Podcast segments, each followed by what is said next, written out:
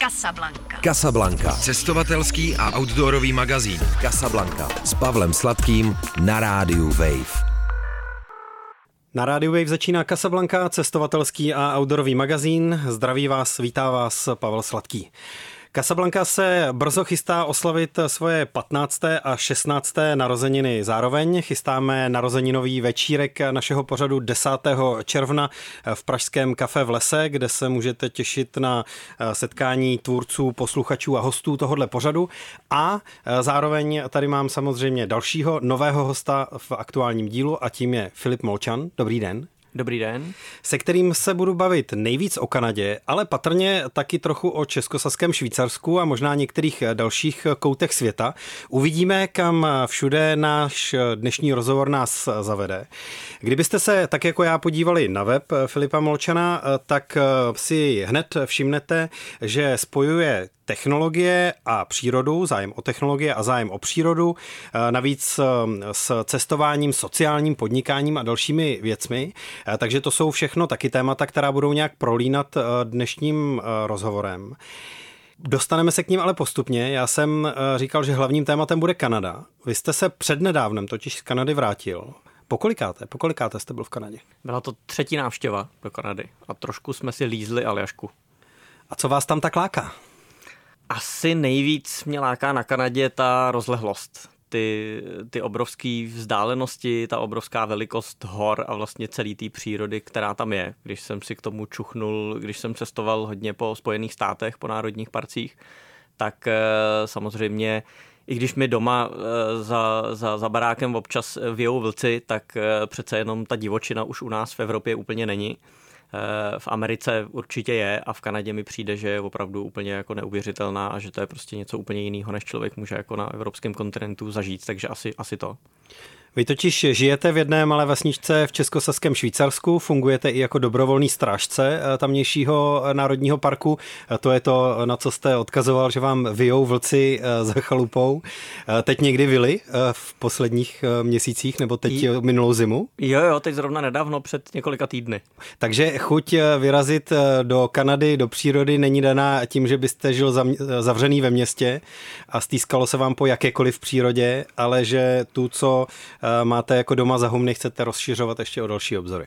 Určitě, určitě. Je to, je to o, té, o té velikosti a o tom asi i trošku dobrodružství, protože přece jenom uh, ztratit se v Českém Švýcarsku to musíte být velký smolař, abyste tam zabloudil a nikdo vás už nikdy nenašel, i když i to se dá, máme tam dost hlubokých roklí, ale vlastně v té Kanadě to jsou takové vzdálenosti, jakmile se vydáte prostě mimo ty hlavní turistické cesty, nebo i na nějaké jako značené cesty, ale které jdou opravdu mimo ty parkoviště s vyhlídkama, když to tak řeknu, tak eh, jste jako pořád jednou nohou v případném nějakým průšvihu nebo v nějakém nebezpečí a to samozřejmě člověka trošku, trošku láká. Takže kolikrát jste potkal medvěda na poslední výpravě? Na téhle výpravě, se které jsem se vrátil zhruba před měsícem, jsme ho nepotkali ani jednou, protože jsme tam byli hodně brzo a ještě většina medvědů spala, takže místní Aha. nás eh, uklidňovali, že vzhůru jsou jenom ty největší, tak ať se nebojíme. Ale když jsme tam byli posledně, tak vlastně za 14 dnů, kdy jsme nějakým způsobem chodili po horách, jsme 18krát potkali medvěda, takže každý den prostě aspoň jednou jsme toho medvídka potkali. Průměr 1, kolik asi dva, dvě desetiny medvěda na každý den, jo? Ano, ano, přesně tak. A se strachem, s respektem nebo z dálky, eh, nebo s nadšením z toho, že člověk vůbec tohle zvíře může vidět?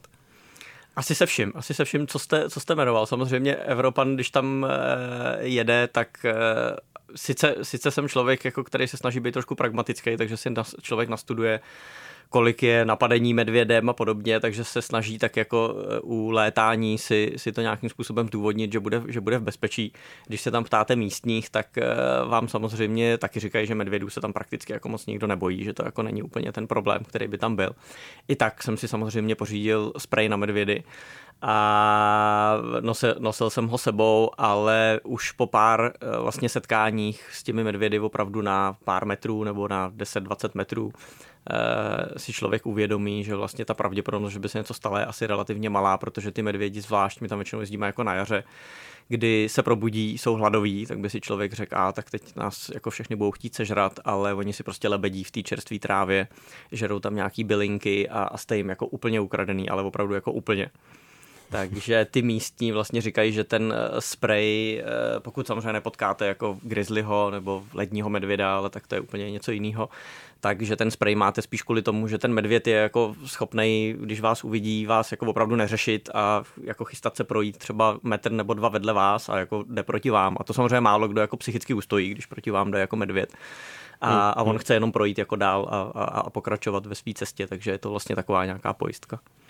Jak jsem říkal, tak eh, dalším vaším velkým oborem jsou technologie. Eh, vlastně jste podnikatel v digitálních technologiích, eh, můžeme říct. Máte za sebou několik firm, několik firm s i nějakým sociálním rozměrem.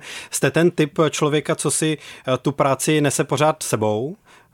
a to znamená, že i v Kanadě vás nějakým způsobem provází, anebo to je jako svatý čas, kdy všechny tyhle věci jdou stranou a naopak se přes veškeré znalosti technologií eh, vypínáte od všech aplikací a od, všeho dalšího, co by na člověka mohlo dosáhnout eh, kamkoliv, kam dosáhne eh, signál a divočina má být bez technologií. Snažím se určitě na dovolených jako být méně s technologiemi, nicméně přiznám se, že výhoda offline map, který máte v mobilu a podobných věcí, jako je tak lákavá, že vlastně jsem většinou jako línej se bez nich obejít. Teď jsme na té poslední cestě opravdu v podstatě cestovali jako bez navigace, takže aspoň to jsme si jako odpustili, ale je samozřejmě fajn mít jako pojistku, když se někam vydáte jako do kopců, tak mít jako pojistku mapu v mobilu, aby se tam člověk úplně nestratil, protože na většině těch míst není mobilní signál, takže, takže vlastně tam je to pak opravdu o průšvihu tam někde jako zásadně zabloudit. Uh, takže, takže trošku jich určitě využívám. Nejsem, nejsem ten, který by tam úplně odešel jako úplně do offlineu, Eh, ta Kanada má samozřejmě velkou výhodu té časové zóny oproti České republice, takže už z podstaty věci vás tam jako nikdo moc eh, neruší v tom vašem užívání si, protože většinou on spí, když vy někde chodíte a obráceně. Vy jste zmínil eh, ten velký roční trip po Spojených státech. To byla teda svého druhu jako iniciační záležitost pro cestování, pro způsob toho cestování, jak ho praktikujete dneska? já jsem tam byl vlastně uh, za biznisem, nebyla to jakoby roční, jako v, cel, v celku rok, byl jsem tam prostě několikrát nějaké opakované návštěvy, primárně jsem, mm-hmm. tam, eh, primárně jsem tam byl za podnikáním a při té příležitosti samozřejmě má člověk možnost o víkendu a tak dále někde vyrazit, pak jsem tam byl několikrát znova už vyloženě jako jenom o cestování. A mě hrozně láká ty země poznávat trošku jakoby víc. To znamená samozřejmě při první návštěvě si člověk objede takové ty nejprofláklejší místa a podívá se do Yosemite na, na, na všechny takové ty vyhlídky, kam jezdí všichni. A jak tam jezdíte znova a znova, tak prostě jdete dál a dál a objevujete místa, kam už vám zase naopak místní říkají, tam ani nejezděte, tam je to moc tamhle nebezpečný a tam nikdo není a podobně. Tak člověk k tomu nějakým způsobem přičuchává víc a víc a víc. A to byl vlastně impuls, jako proč se podívat do té Kanady, protože tam aspoň z mého pohledu to, co já jsem viděl, je ta divočina ještě prostě jako okus, okus dál. Tam jsou ty národní parky s takovou rozlohou a s tak malou návštěvností některý, že, že je to opravdu jako neuvěřitelný. A vy než eh, na trasu do nějakého pomyslného itineráře přihodíte nějaký další národní park, tak se podíváte, jak vysokou má návštěvnost. Eh, jakože opravdu znáte eh, tohle číslo. Tady do toho a toho národního parku jezdí prostě pár tisíc lidí za celý rok a tady do toho víc a zvažujete to i z tohohle statistického hlediska nebo s tímhle statistickým údajem v hlavě, jo? Trochu jo, má to asi dva důvody. Jednak e, nemám rád hromady turistů, takže snažíme se cestovat tak, aby když někde jsme, tak e, aby tam bylo těch lidí co nejmíň, což e, samozřejmě sebou nese i jako kdy tam jedeme, že nejezdíme v plné sezóně a podobně. A pak mě to zajímá i z pohledu jako ochrany přírody, protože hodně často slýchám třeba u nás v Čechách, jako proč se tady zakazuje pořád něco v národních parcích, že by vlastně ten, ta, ty strážci parků měli spíš se starat o ty turisty a podobně. A ono je to hrozně zajímavé to pak vidět jako v tom kontextu právě v té Kanadě, kdy ty lidé tady říkají, dělejte to, jako se to dělá v Kanadě, nebo jako se to dělá v Americe. Jenže když se podíváte právě na ty čísla, tak je to opravdu úsměvný, protože například Český Švýcarsko má rozlohu nějakých 80 km čtverečních jako národní park a navštíví ho přes milion lidí za rok eh, ještě před covidem někdy v roce 2019. A pak se podíváte na Národní park v Kanadě, třeba je to takový jako extrém Wood Buffalo National Park, který má 47 000 km čtverečních rozlohu a podle posledních čísel ho navštíví necelých 4 000 lidí za rok. Jo, jo. Nebo i ten Jasper, který je prostě profláklý jezdí tam jako spousty lidí, tak má rozlohu 11 000 kilometrů a navštíví ho 2,5 milionu lidí. Takže, takže ty poměry jsou prostě tak eh, hrozně nevyrovnaný, že samozřejmě ten strážce v té České republice nebo v Evropě opravdu ten má jako za úkol tu přírodu jako trošku chránit a chránit ty zvířata a ty strážci v Kanadě nebo v Americe, ty mají ten cíl jako trošku jiný, protože ta příroda tam úplně chránit jako nepotřebuje v úvozovkách a jsou tam opravdu od toho, aby spíš tu přírodu jako zpřístupňovali lidem, ale, ale vlastně ta příroda si tam žije prostě jako na pohodu. A jakou trasu teda teď pro ten poslední kanadský výlet jste si naplánovali? Kudy vedla ta cesta? Eh, poslední výlet jsme si naplánovali vlastně po stopách trošku železnice, Eh, já jsem tam s bráchou, který je fanoušek, fanoušek nákladní železniční dopravy, takže jsme si vytipovali trasu podél, podél eh, důležitý železnice z Edmontonu do, do města Prince Rupert, který je vlastně na úplném západě Kanady. A... a to je vlastně takový poloostrůvek, nebo ostrůvek? Ostrov? Je, je to? to? Je to takový poloostrůvek, je tam pak, je to, jsou takový fjordy tam všude, takže je to takové, takové jako trošku jiné, jiná Kanada, než kterou člověk vidí právě v těch Rocky Mountains, v těch skalnatých horách. A je to samozřejmě trošku jako taková opuštěná část, tam jako turistů moc nejezdí. Tam opravdu turistů jsme potkali jako naprostý minimum, ale ta železnice v té Kanadě má e, zajímavý aspekt, že samozřejmě kolem toho je spousta historie, protože železnice, ať už ve Spojených státech nebo v Americe, vlastně tam trošku jako pomáhala dostat, dostat lidi tady do těch končin, takže tak jak člověk sleduje tu železnici, tak naráží jako na zajímavý starý městečka, starý opuštěný ghost towny po, po zlatokopech a podobné věci. A tahle trasa z Edmontonu, který je přece jenom jako víc na té západní eh, straně už eh, na to pobřeží, to je třeba jak velká vzdálenost, nebo v počtech eh, dní železničních nebo silničních kilometrů, jak by se to dalo nějak přiblížit? Železničních si nedovolím tvrdit, protože ty vlaky tam mají za prvý 2,5 kilometru, můžou být dlouhý, takže jezdí poměrně pomalu. Elektrifikace tam v zásadě není v Kanadě ale cesta, když byste to vzali autem, jakože to opravdu chcete jako jenom ujet, tak je to podle mě třeba dva, tři dny a když samozřejmě chcete po cestě něco, něco vidět, tak je to ještě jako podstatně, podstatně dál. A vy jste teda hodně chtěli vidět ta opuštěná ghost townová e, městečka a tuhle tu historii, která odešla společně se zlatými horečkami a dalšími osidlovacími etapami. Jo? Přesně tak, přesně tak. Tam těch míst je poměrně hodně, ať už jsou to stará nádraží, nebo jsou to právě stará městečka která jsou vlastně dodnes jako opuštěná, nebo jsou to městečka, vlastně ten eh, náš jako hlavní cíl výletu bylo městečko Stuart, který je na hranicích s Aljaškou a pak městečko vlastně Hyder, který je už v Aljašce, kam se dá zajít si podívat což byly původně zase v rybářský a zlatokopecký městečko, který tam existují dodnes a vlastně dodnes má jako pořád tu stejnou roli. Samozřejmě třeba zvlášť ten Hyder v té Aljašce, jako, tak to už je trošku částečně jako uh, Ghost Town i díky covidu, kdy tam byl vlastně dva roky zavřený přístup do toho města, protože tam se dá dostat jenom z Kanady ale vlastně jsou to pořád města, kde pořád rezonuje eh, zlatokopectví a podobné věci, takže ráno na snídani tam pořád potkáte buď eh, týpky, který jedou na loď chytat eh, kraby, anebo týpky, který za chvilku odlítají helikoptérou nikam do hor, protože tam hledají zlato. Takže vlastně to tam má pořád jako ten, ten punt tady toho trošku jako dobrodružství a, a je to hrozně zajímavý se tam vlastně podívat a být toho aspoň chvilku součástí. A to by vás nelákalo uh, prospektorsky se někam vydat? Uh, neříkám teďka úplně s tou pánví, ve, uh, které se to dřív prosívalo, ale prostě jakákoliv uh, výprava tohohle druhu? Nevím, nevím, jestli bych na to vlastně měl koule, když to tak řeknu. Je to asi jako velký dobrodružství a myslím si, že zase takové tak jako obří dobrodruh asi nejsem. Já jsem myslel, že spíš řeknete něco ve smyslu, jako ochrany přírody, že eh, ono to objevení naleziště zlata eh, potom vede k něčemu, eh, co by člověk třeba možná ani tolik nechtěl, jako užít si své dobrodružství, ale s takovýmhle potom celospolečenským výsledkem. No. Je to pravda, je to taky samozřejmě pravda, hodně se to řeší, ať už v Americe nebo v Kanadě, kdy samozřejmě, a ono to tam jde trošku vidět, vy jedete tou přírodou a vidíte samozřejmě strašný lány jako lesů, tam jsou prostě obrovský lesy a zároveň vidíte ty 2,5 kilometrový vlaky, které jsou plný buď uhlí nebo dřeva, když přijedete do, nějaký, do nějakého města, kde je pila, tak to je pila, kde prostě je složený dříví, který objíždíte autem třeba jako půl hodiny, jo. Prostě jde, jde tam vidět, jak eh, samozřejmě to přírodní bohatství se tam jako zásadním způsobem využívá.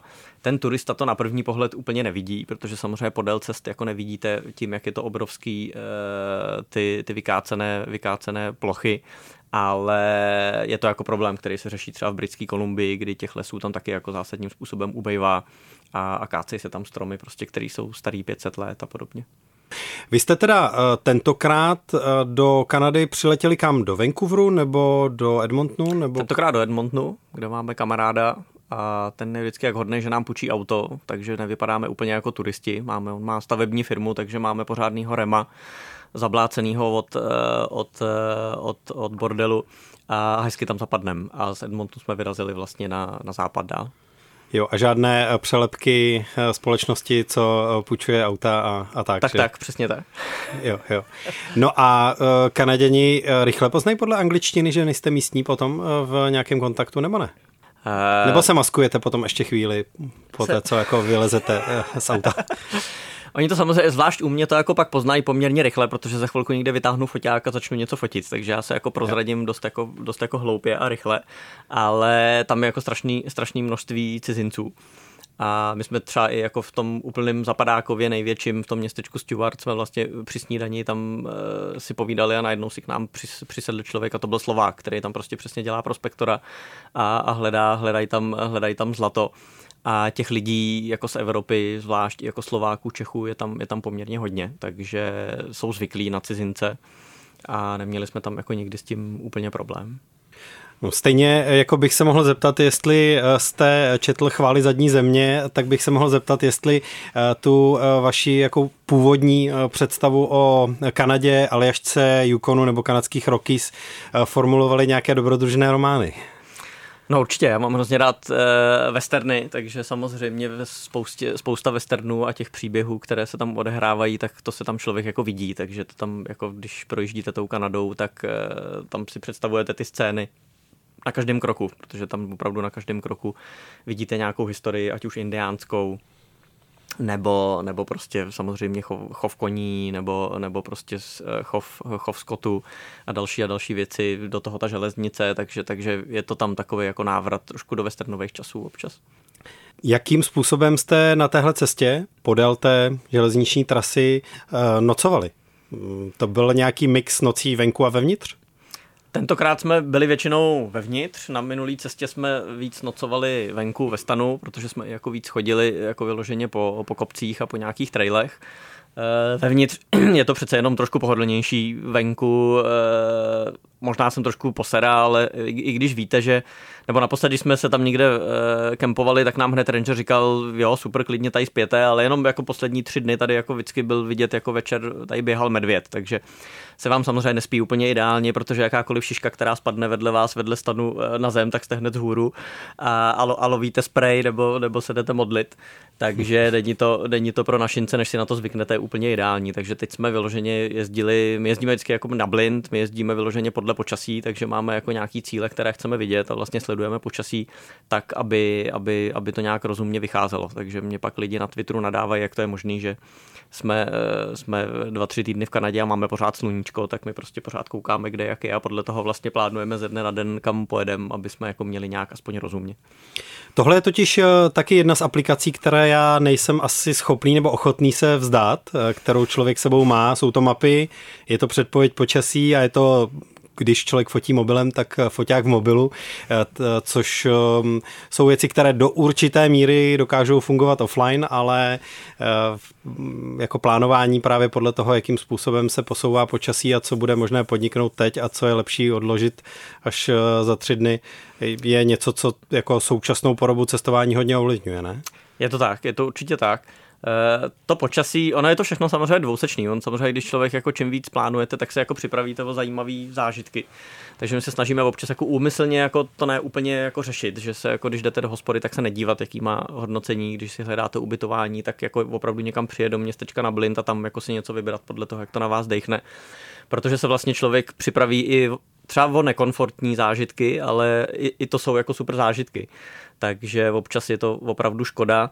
U toho počasí samozřejmě, když jste v té Kanadě, tak jsou místa, kde je škoda být tam za deště a za mlhy, protože pokud, jste, pokud jedete právě třeba do toho Prince Rupert, tak eh, to jedete prostě nádhernou krajinou, opravdu uprostřed fjordu, nádherný výhledy a samozřejmě ten zážitek bude určitě jiný, když pojedete po dálnici a uvidíte 10 metrů kolem sebe, anebo když vidíte prostě ledovce na druhé straně moře a podobné věci. Jo. Takže, takže občas je to fajn. Na druhou stranu si myslím, že nás to trošku ochuzuje o, o, zajímavý, o zajímavý zážitky, takže, takže občas úmyslně eh, to nepoužívám, aby jsme se dostali do zajímavých situací. A co byste teda vybral jako nejnekomfortnější v jakémkoliv uh, významu toho slova zážitek z Kanady, z kterékoliv z těch tří výprav? Nej, nejméně komfortní zážitek. No asi, asi to cestování a, a prostě hajkování okolo. To, tam je toho komfortu prostě nejméně, když jdete nikam opravdu do té divočiny a spíte ve stanu, tak jste jako samozřejmě utahaný. Eh, psychicky samozřejmě nad tím občas trošku přemýšlí, protože samozřejmě oni to tam mají vždycky hezky napsaný. Vy jako odejdete z nějaké té zóny, kde vlastně končí eh, mobilní signál a podobné věci, kde jako chodí prostě davy lidí, tak vy najednou odcházíte jako do té divočiny. Tam většinou jsou jako takový hezky napsaný cedule, kde vám právě říkají jako tady končí zábava, tady končí procházka v parku, tady prostě začíná jako opravdový dobrodružství. Musíte být připravený sami sebe zachránit, musíte prostě počítat s tím, že se nikomu nedovoláte a, a začíná opravdový dobrodružství. Takže samozřejmě v tu chvíli najednou začnete opatrně našlapovat, abyste si nezvrkli kotník a podobně. A tak to, tak to je samozřejmě asi jako nejméně komfortní, ale samozřejmě jsou přitom jako největší zážitky, takže když pak prostě spíte a ráno vstáváte, koukáte prostě někam na, na krásnou řeku, kde na druhé straně jako chodí medvědi, tak, tak, tak je to prostě paráda. No.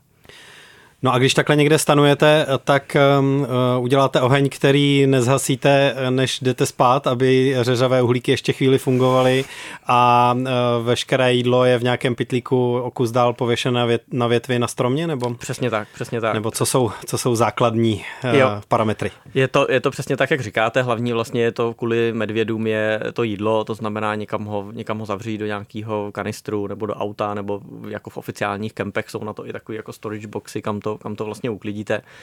A to je vlastně asi to největší, to největší nebezpečí vlastně. Ale když zajímavý je, že když se bavíte jako s těma místníma, tak ty vám přesně řeknou, no medvědy, to my jako neřešíme, ale puma, to je problém. Ta prostě každý rok tady jako puma prostě někoho, někoho zabije. A ti se ptá, no a tak mám bear spray, tak co si mám koupit na pumu?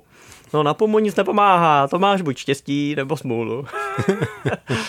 Takže vlastně jsou zajímavý jako ty, ty, ty jiný pohledy, ty jiný pohledy těch lidí. A, a je pravda, že eh, já opravdu mám jako vzpomínky na medvědy jenom takový, že jsou to jako ňuňánci, kteří si žerou trávu a, a jsou to jako plišoví medvíci.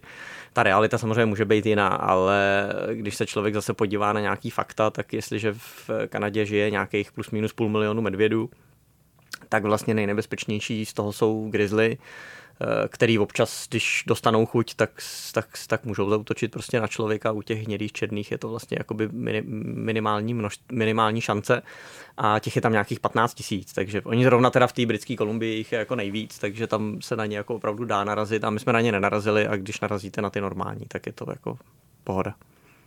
No ale pumu člověk nevidí, Pumu právě nevidíte, útočí ze zadu, takže tam vlastně jediný, co říkají, že pomáhá jít chodit prostě ve větších skupinkách lidí, ale když jdete sám, tak vlastně je tam jako riziko, nebo ve dvou, tak, je, tak ta riziko tam prostě existuje. No. A bránit se kvůli tomu ne. Ale říkají, že to je prej rychlý, takže zase jako člověk asi tam nebojuje s pumou tolik. Netrpí. Netrpí. A počet pum v Kanadě taky znáte? Jako Ten, to neznám, to neznám. To se přiznám, že, že jsem si ne, ne, nestudoval. Pojďme se teď vrátit ještě k těm eh, městečkům podél eh, té eh, železnice, které na vás teda nejvíc zapůsobilo, nebo co mají do sebe ta opuštěná nebo poloopuštěná města?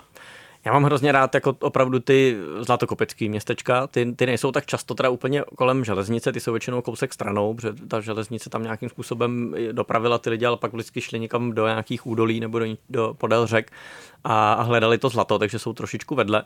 Ale nádherný městečko, takhle, který je jako dodnes jako udržovaný, je třeba Bakerville, který je v Britské Kolumbii, což je opravdu takový jakoby trošku skanzen ale oni mají vlastně cílem primárně ty městečka jenom udržovat, aby nespadly.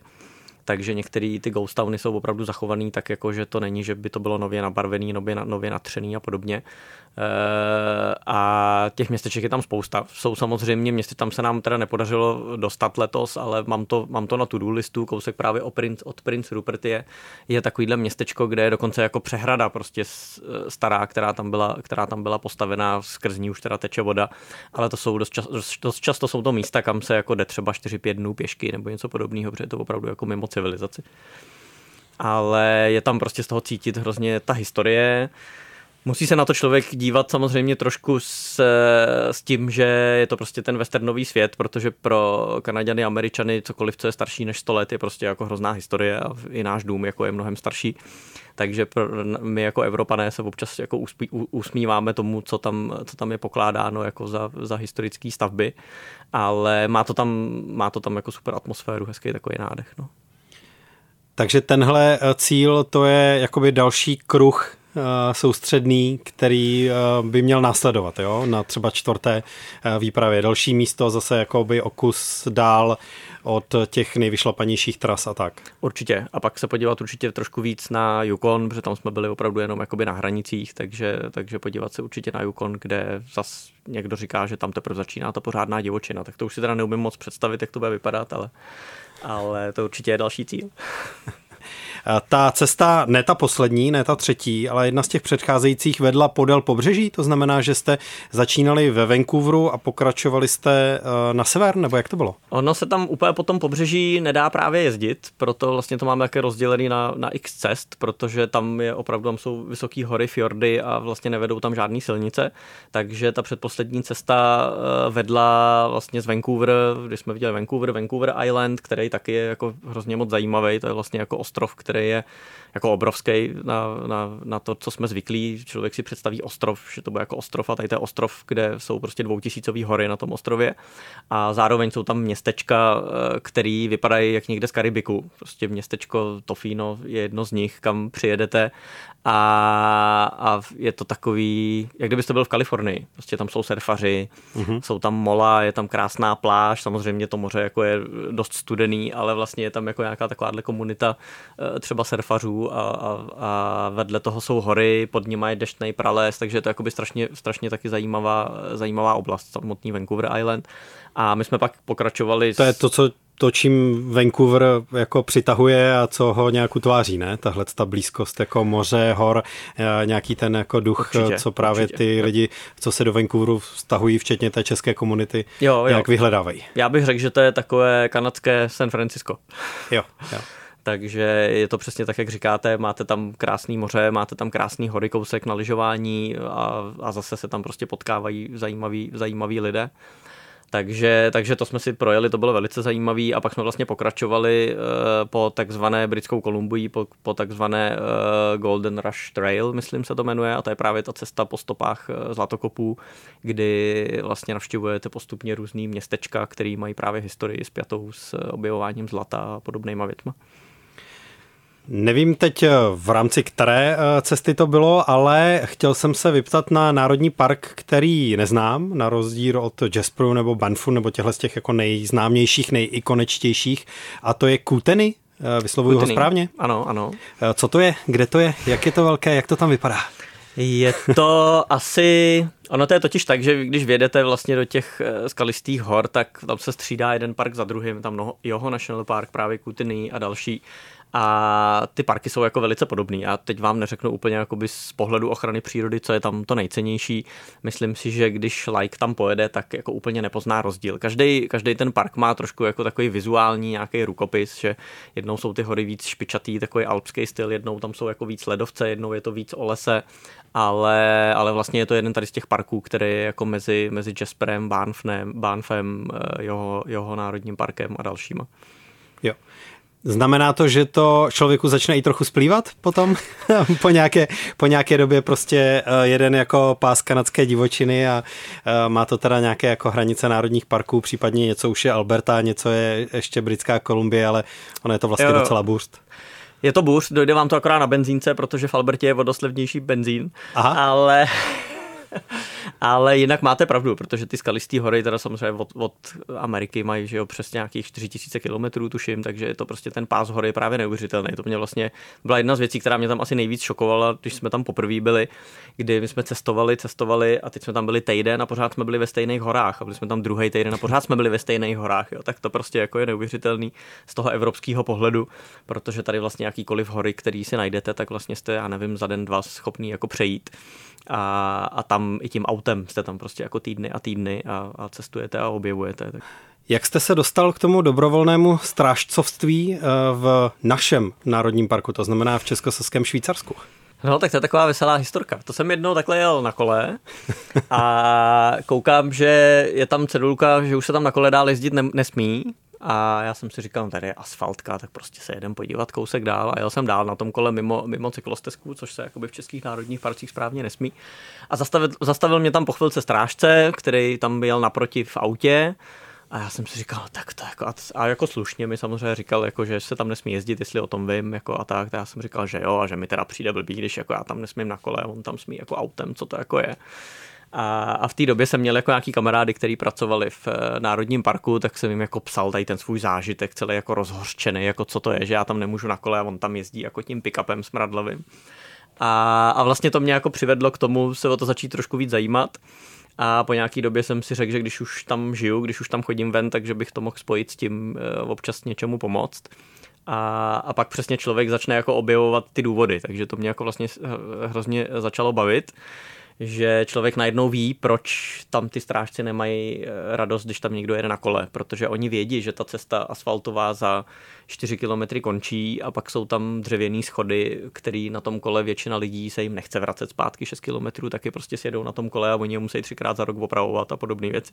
Takže bylo vlastně hrozně zajímavé to setkání s tou realitou a dozvědět se jako víc o těch věcech, jak fungují a proč fungují a trošku k tomu být blíž. Takže dneska ten kolega, na kterého jsem si tam eh, v uvozovkách stěžoval a nadával, že mě otočil na kole, tak je vlastně můj kolega jiný strážce profesionální samozřejmě. Těch paradoxů nebo eh, zvnějšku zdánlivých paradoxů je určitě víc. Lidi si stěžují na to, proč v Krkonošském národním parku není víc odpadkových košů, eh, že by to přece řešilo ten eh, problém s tím, že se množství odpadu někde válí, ale tak ono to má nějaký svý důvod, nějaký svůj důvod a podobně. Když se člověk chce stát dobrovolným strážcem, tak to znamená, že musí bydlet v tom regionu? Je to podmínkou? Není to úplně podmínkou, je to určitě preferovaný, protože cílem je, abyste jednak k tomu regionu měl nějaký vztah a druhak eh, samozřejmě, pokud budete chtít strážcovat eh, na Šumavě a budete z Českého Švýcarska, tak asi pro vás bude poměrně těžký tam na víkend jet na nějakou službu. A služba, když je člověk dobrovolný strážce, eh, tak to je něco pravidelného, jako jednou týdně, každou neděli, že se k tomu musí upsat, nebo jak to funguje? Provozní stránka věci. Provozní stránka věci. Eh, tak vlastně možná ještě se můžu vrátit k tomu, než se jim stanete. Než se jim stanete, tak vlastně to obnáší to, že dva roky eh, sloužíte pod dozorem nějakého profesionálního strážce. To znamená, chodíte, chodíte do toho lesa, chodíte do té přírody, eh, poznáváte to tam, učíte se a tak dále. Po dvou letech vlastně skládáte nějaké zkoušky, které jsou, že musíte udělat nějaký test splnit o znalostech eh, místopisů, o flóře, fauně a podobné věci a pak vlastně se stáváte jako samostatným strážcem dobrovolným Národního parku, když dostanete uniformu, odznak, když chcete, můžete mít, já nevím, pokutový bločky a máte prostě veškerá ta práva a, a samozřejmě i povinnosti, které z toho vyplývají. A je to pořád o dobrovolničení, to znamená, děláme to, nebo já to dělám zadarmo, takže je to spíš o té dohodě s ostatními strážci. Určitě jako nedává smysl, aby byl někdo strážce dobrovolný a, a chodil do toho parku jednou za půl roku, takže u nás třeba je dohoda, že minimálně jednou za měsíc by, by tam člověk jako měl jít a na nějakou jakoby komplexní službu a nějak jako reálně pomoh, pomoci. Eh, plus samozřejmě, když tam bydlíte, tak jste v tom parku jako podstatně, podstatně častěji, takže, takže pak tam nejste třeba na celý den, ale mně se povedlo před asi dvěma, třemi lety. Eh, zrovna mi dopoledne říkal strážce, občas koukni, když pojedeš někam na kole, je hodně sucho, jestli nikde nehoří. Já jsem jel o tři hodiny později do vedlejší vesnice se vykoupat do přehrady, jel jsem zpátky a teď jsem cítil po cestě prostě kouř, tak jsem tam někam odbočil a začal jsem tam projíždět místa, kde bylo toho kouře víc a víc a našel jsem tam požár, takže prostě je to, je to o tom prostě být samozřejmě tomu blízko. No. Byl jste pišnej? Na to, že jste objevil požár a nahlásil a zase se to začalo včas řešit? Uh, tak samozřejmě byl jsem rád, že se to povedlo včas řešit. Na druhou stranu jsem si říkal, ty teď si o mě budou myslet, že jsem to tady snad založil, abych, abych měl jako dobrý body, že mi ráno řekl eh, hledej požáry a já jsem ho odpoledne hned našel. Takže. tak se tě, ještě pojďme podívat do toho uh, pokutového bločku vašeho. Uh, kolik pokut jste rozdal a byla uh, některá z nich uh, na té silničce se zákazem vjezdu cyklistů?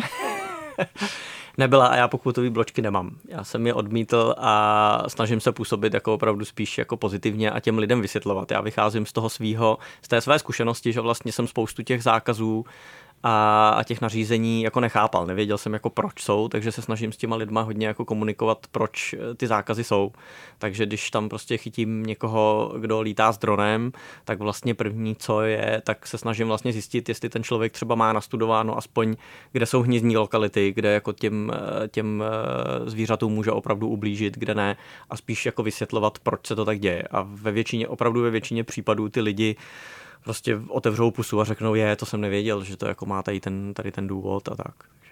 Ostatně teď jsme na konci, dejme tomu, té jarní sezóny, takové jako nejcitlivější právě z hlediska hnízdění, vyvádění mladých a podobně, eh, čili jako nastává ta nejrušnější, turisticky nejrušnější letní sezóna, ale to nejcitlivější eh, období, kdy eh, ty národní parky jako skutečně uzavírají nějaké trasy prohlídkové a podobně a řeší se jednou hnízdění sokolů, jindy vírů nebo něčeho podobného. Hmm. To teďka vlastně se uzavírá. Jo, to postupně, to postupně končí, protože ty mláďata už jsou dostatečně velký, že vlastně neruš, nehrozí to, že když je tam jenom krátce vyrušíte, eh, odlítne ta, ta máma, mm, tak, eh, tak oni, oni v podstatě uhynou, tak to už pak nehrozí, takže pak už je to relativně v pohodě. Já jsem se ptal na ty pokutové bločky e, i e, kvůli vlastní zkušenosti. Úplně otevřeně přiznávám, že jednu pokutu jsem dostal, ne v Českosaském Švýcarsku, nicméně od jednoho ze strážců, který je takovou známou firmou, e, řekněme. A o několik málo měsíců později jsem byl v Českosaském Švýcarsku, kde jsme zapředli hovor se strážcem, kterého jsme potkali na cestě u nějakého rozcestníku a bavili jsme se hodně o tom, jakým způsobem k tomu strážci různě při přistupují a kdo je ta tvrdá škola, případně z jakých eh, důvodů a kdo radši vysvětluje nebo jako rozumí tomu eh, kontextu a, a tím pádem sice třeba jako ostražitě, ale přece jenom jinak eh, přistupuje k tomu, koho jako potká, že se takhle někde válí v lese, notabene má batoh s nějakou, dejme tomu, karimatkou nebo něco takového, co evidentně svědčí o tom, že se někde bude nocovat. Je to tak, je to tak. Já si myslím, že je to o přístupu, že vlastně obě dvě ty strany uh, musí jako nějaký, mít k tomu nějaký rozumný přístup. Nejde samozřejmě tu přírodu úplně jako zavřít lidem, ale bohužel zvlášť tou poslední dobou, teď bylo relativně klidnějc, by díky samozřejmě covidu, ale třeba v tom roce 2019 ten, ten počet lidí na ten počet kilometrů, jak jsem říkal na začátku, třeba v tom českém Švýcarsku, je už tak enormní, že samozřejmě v milionu lidí, který navštívejí 80 km čtverečních, je větší šance, že se najde víc jako blbců, pardon, který tam udělají nějakou, nějakou blbost a, a potom samozřejmě to odnáší i ty lidi, kteří jako té přírodě neublížejí, i když, i když eh, jdou někde prostě kousek vedle cesty a podobné věci. No. A Českosaské Švýcarsko nemá zákaz pohybu mimo značené trasy. Jenom v klidovém území. Jenom, jenom klidová území, tam, tam, se, eh, tam se to zachovává, ale jinak na zbytku území Národního parku. Můžete se... chodit, kde chcete. Je řešením pro uh, nějaký tenhle jako nátlak toho turismu, nebo ten overturismus nejenom, ale teď se bavíme o národních parcích, uh, to jako snažit se to trochu rozptýlit, aby ten nátlak, ta zátěž nepadala jenom na ty nejvybranější, nejslavnější vyhlídkové trasy, nebo tohle není řešení?